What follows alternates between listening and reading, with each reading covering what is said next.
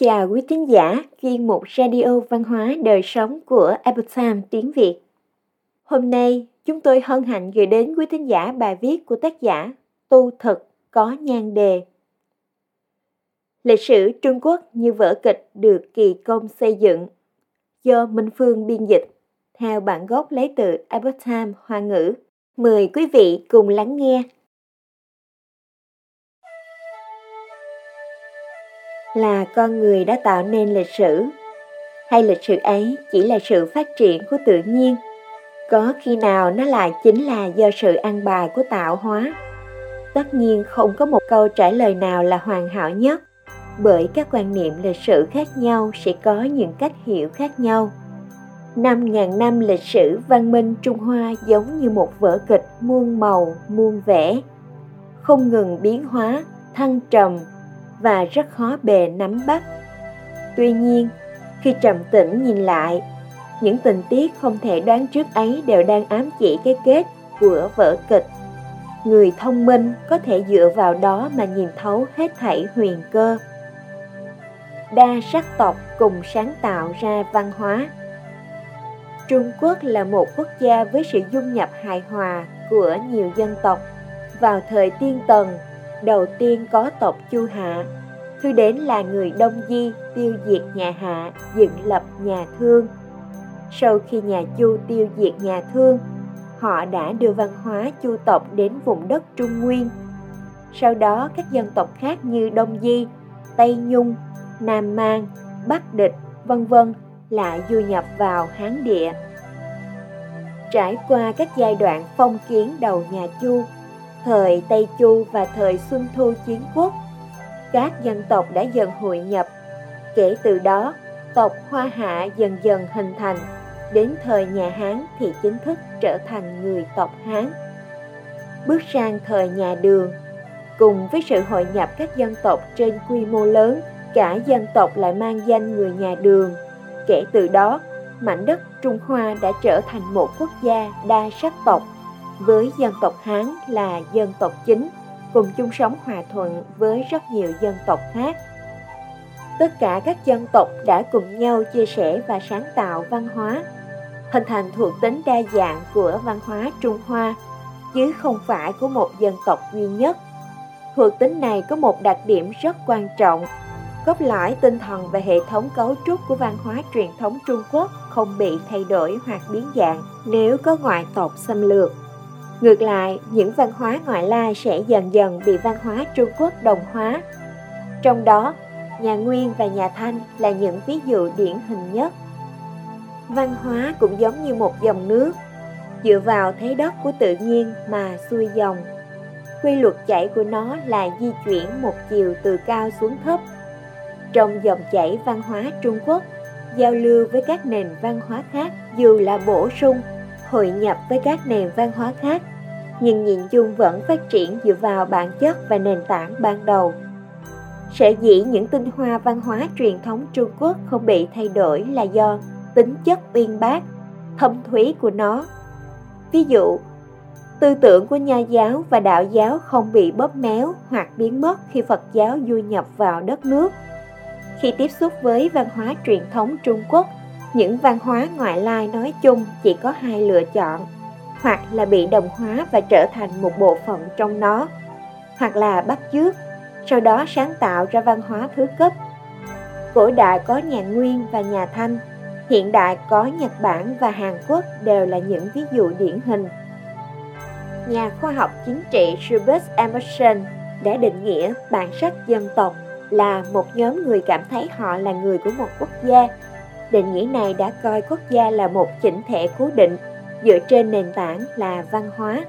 Hiện nay, một số dân tộc ở Trung Quốc vẫn giữ được bản sắc dân tộc riêng, nhưng văn hóa truyền thống Trung Quốc không chỉ là tài sản chung do đa sắc tộc tạo ra, mà còn là nền tảng văn hóa để đa dân tộc cùng tồn tại.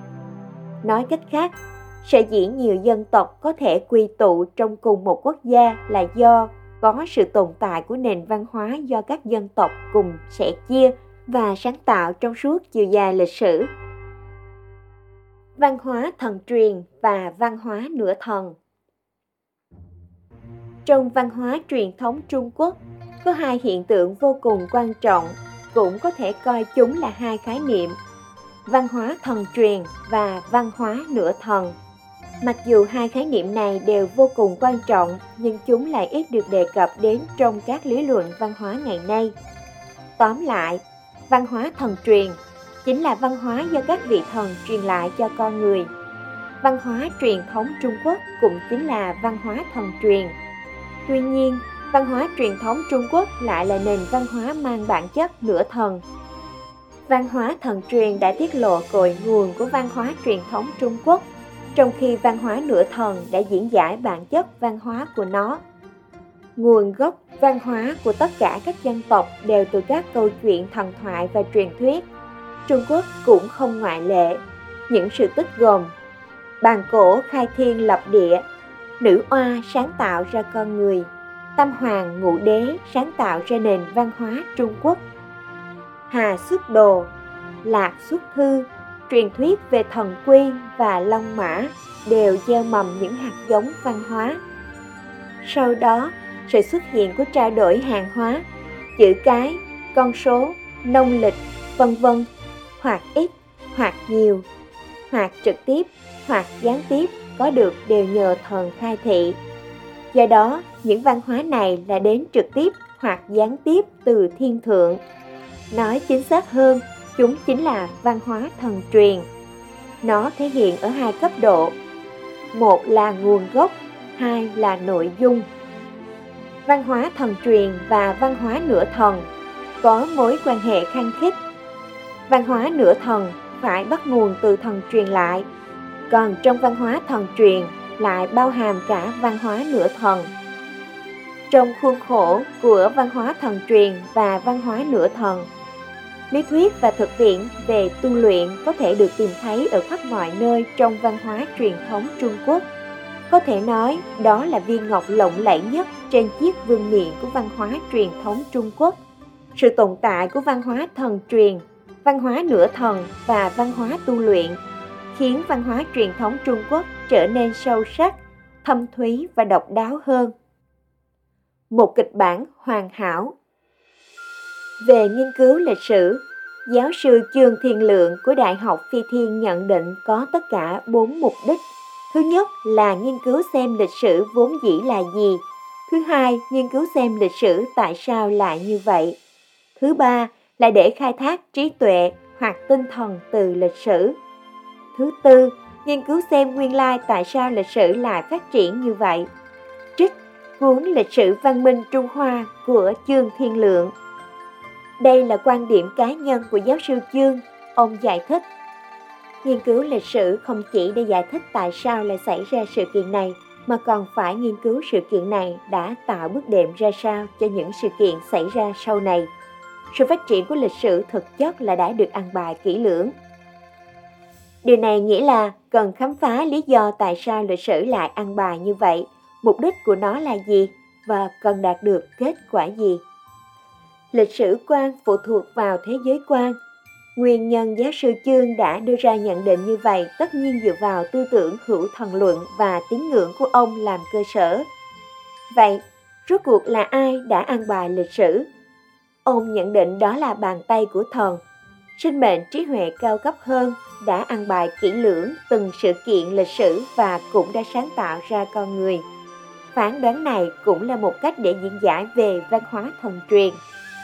Ta là ai? Ta từ đâu tới? Ta đi về đâu?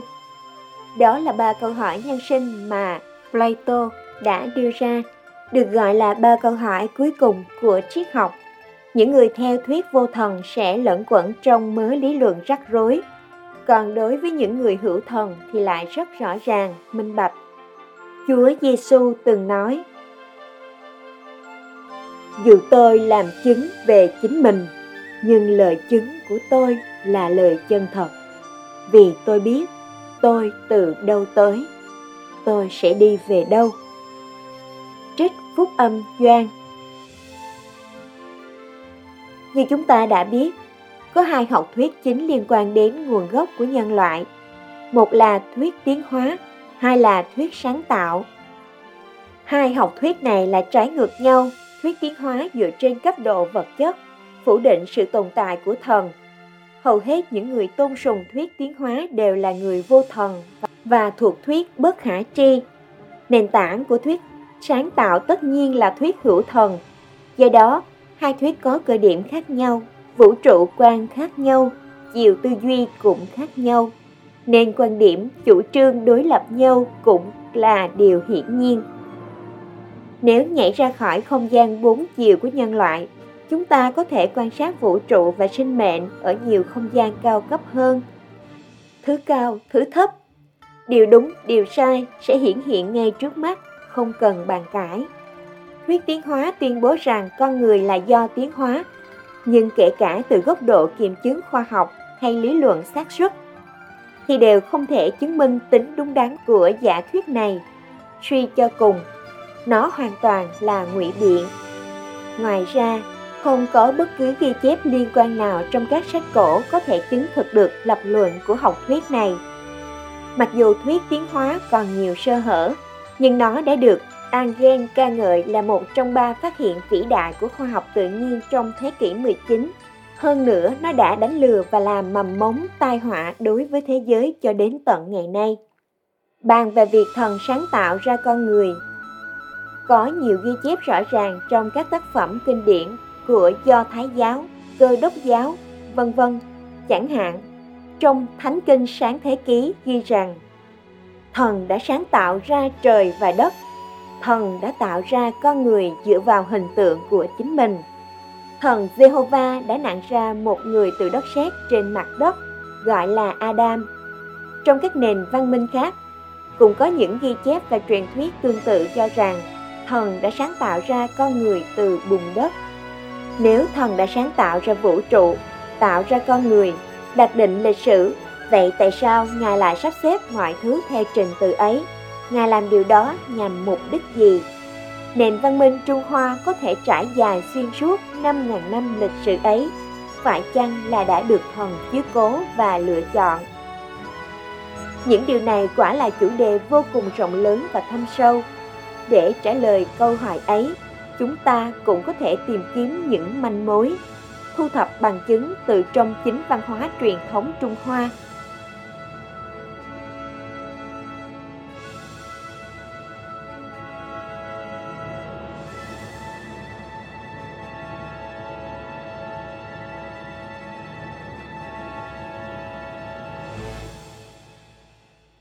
Quý thính giả thân mến, chuyên mục Radio Văn hóa Đời Sống của Epoch Times tiếng Việt đến đây là hết.